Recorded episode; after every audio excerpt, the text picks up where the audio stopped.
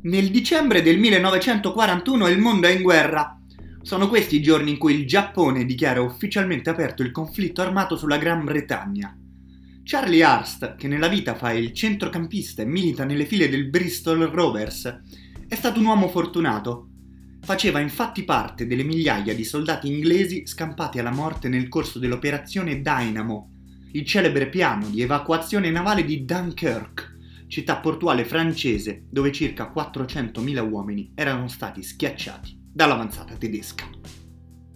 Torna quindi a casa per riabbracciare sua moglie Evelyn, in tempo per veder nascere, l'8 dicembre del 1941, il suo primogenito, Geoffrey Charles Hurst, un bambino destinato a scrivere la storia, proprio contro i tedeschi. Il piccolo Geoff disturba la quiete dei vicini calciando continuamente nel giardino accanto, apprende i consigli paterni e a 15 anni entra a far parte dell'Academy del West Ham. Come il padre, gioca a centrocampo, coetaneo di Bobby Moore, diventa professionista nel 1958 siglando un contratto da 7 sterline a settimana più 20 al momento della firma. Tecnicamente è affinato e affinabile, ma fa tanta fatica in fase difensiva e in un calcio fisico come quello britannico degli anni 60. Questo è un grande limite. Arrivato alla soglia dei 20 anni pensa addirittura di abbandonare il calcio per dedicarsi all'altra disciplina che pratica in contemporanea, il cricket, quando nell'aprile del 1961 Ron Greenwood diventa l'allenatore del West Ham. La storia dell'incerto Geoff quella degli Hammers e quella di tutto il calcio inglese sta per cambiare. Hurst viene spostato sulla fascia e coinvolto nel blocco dei titolari, beneficia del nuovo stile di gioco portato da Greenwood al West Ham e infine, a partire dalla stagione 62-63, viene piazzato definitivamente nel ruolo di centravanti. Sono 22 i gol segnati dal tandem composto con Johnny Byrne, di cui 13 portano la firma di Geoff, il nuovo idolo del Boiling Ground, sfrutta i fenomenali lanci di Bobby Moore, un'intesa, quella tra Hurst e Moore, essenziale e costante nel gioco di Greenwood. Il biennio successivo porterà Hurst nell'Olimpo, malgrado il più forte attaccante inglese giochi a pochi chilometri da lui, in un'altra squadra londinese, il Tottenham. Jimmy Greaves, passato fugacemente anche al Milan, monopolizza la classifica marcatori della First Division con 4 titoli personali già in tasca, a soli 24 anni. Il 63-64 di Geoff però è fantastico. Alla doppia cifra bissata, 14 reti, si aggiungono i 7 centri in altrettante gare di FA Cup, bottino fondamentale per la conquista del primo importante trofeo della storia del club. Il successo nella Coppa Nazionale consente al West Ham di portare dalle parti di Upton Park anche l'edizione 64-65 della Coppa delle Coppe, vinta nella finale secca giocata a Wembley contro i tedeschi del Monaco 1860. Intanto i mondiali inglesi si avvicinano, Hurst continua a segnare e il CT al Ramsey a tenerlo d'occhio. Il debutto in nazionale avviene nel febbraio 66, solo 5 mesi prima della Coppa del Mondo, contro una squadra a caso, incredibilmente proprio la Germania Ovest, battuta 1-0 a Wembley. Il bomber degli Hammers chiude il quarto campionato consecutivo in doppia cifra, toccando 23 centri e alla fine rientra nella lista degli uomini scelti da Alf Ramsey per il mondiale. Con la numerazione fissa vestirà la maglia numero 10, ma il tandem offensivo titolare dell'Inghilterra è formato da Jimmy Greaves e dal centravanti del Liverpool Roger Hunt. I padroni di casa avanzano con entusiasmo verso i quarti, spinti dalla folla di Wembley, dai gol di Hunt e da una difesa di ferro che non subisce gol nel girone e chiude a 5 punti davanti Uruguay, Messico e Francia.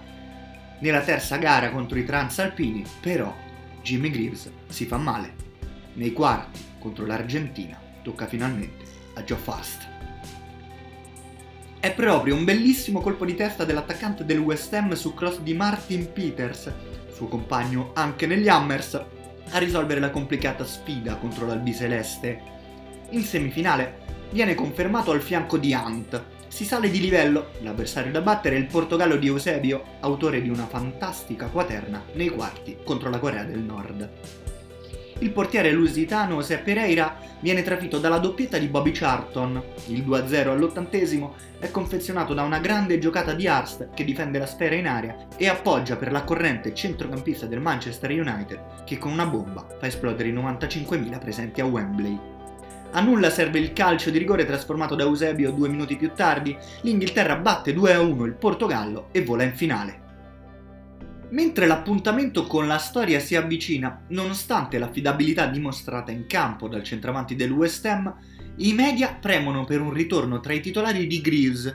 Alf Ramsey invece conferma il reparto offensivo, squadra che vince non si cambia, in finale gioca la stessa formazione che ha battuto Argentina e Portogallo, in finale gioca ancora il numero 10.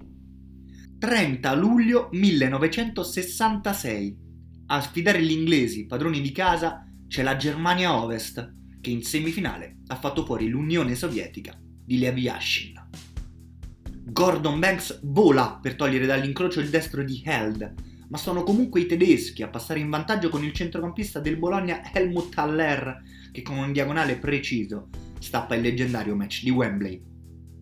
Immediata la reazione inglese, i ragazzi del West Ham confezionano subito il pari con Arst a schiacciare in rete, il pallone crossato da Moore. L'atmosfera è elettrica, l'Inghilterra domina il campo e passa meritatamente in vantaggio al 78 minuto con Martin Peters, un altro ragazzo del West Ham che fa esplodere Wembley. Ma mai dare i tedeschi per spacciati. La squadra di Helmut Schön si butta in avanti e pareggia un minuto dalla fine con il difensore del Colonia, Wolfgang Weber. Iniziano qui i tempi supplementari più controversi della storia del calcio. Minuto 101, Hurst addomestica in aria il cross di Alan Ball e si gira. Il suo destro è un missile che sbatte sulla parte bassa della traversa e scende velocemente sulla linea di porta. Senza tecnologia è impossibile stabilire se la palla sia dentro o sia fuori, gli inglesi alzano le braccia al cielo mentre i tedeschi protestano. La complicata decisione spetta all'arbitro svizzero Dienst, che però non ha visto. Corre così verso la linea laterale per confrontarsi a gesti con il guardalinee Tofik Bachramov. Tofik Bachramov è un arbitro della Federazione dell'Unione Sovietica di etnia azera All'epoca, nelle grandi manifestazioni, erano gli arbitri a svolgere il ruolo di guardalinee, ma soprattutto Bachramov aveva combattuto nell'Armata Rossa contro i tedeschi. È lui a decretare il gol del vantaggio inglese. Geoff Hurst diventa così l'autore del celebre Wembley Goal, il gol fantasma per antonomasia. A tempo scaduto l'attaccante del West Ham batte per la quarta volta il portiere tedesco Hans Tilkowski diventando così il primo e oggi unico ad aver segnato una tripletta in una finale di una Coppa del Mondo. Il capitano Bobby Moore riceve dalla regina Elisabetta la coppa, l'Inghilterra è campione del mondo per la prima volta, ancora oggi aspetta la seconda. Il guardialine Bachramov morirà nel 1993, mentre nel 2004 gli verrà intitolato lo Stadio Nazionale di Baku, inaugurato con una gara tra l'Azerbaigian e proprio l'Inghilterra, valida per le qualificazioni al Mondiale 2006. Quella sera a bordo campo ci sarà anche Geoff Hurst, perché nonostante l'attaccante inglese abbia poi proseguito ad altissimi livelli, segnando valanghe di gol per il West Ham e per l'Inghilterra, nonostante le oltre 300 reti in carriera, la sua immagine sarà perennemente associata a quel pallone sbattuto sulla linea, mentre la sua vita cambiava grazie alla scelta di un guardalinee sovietico.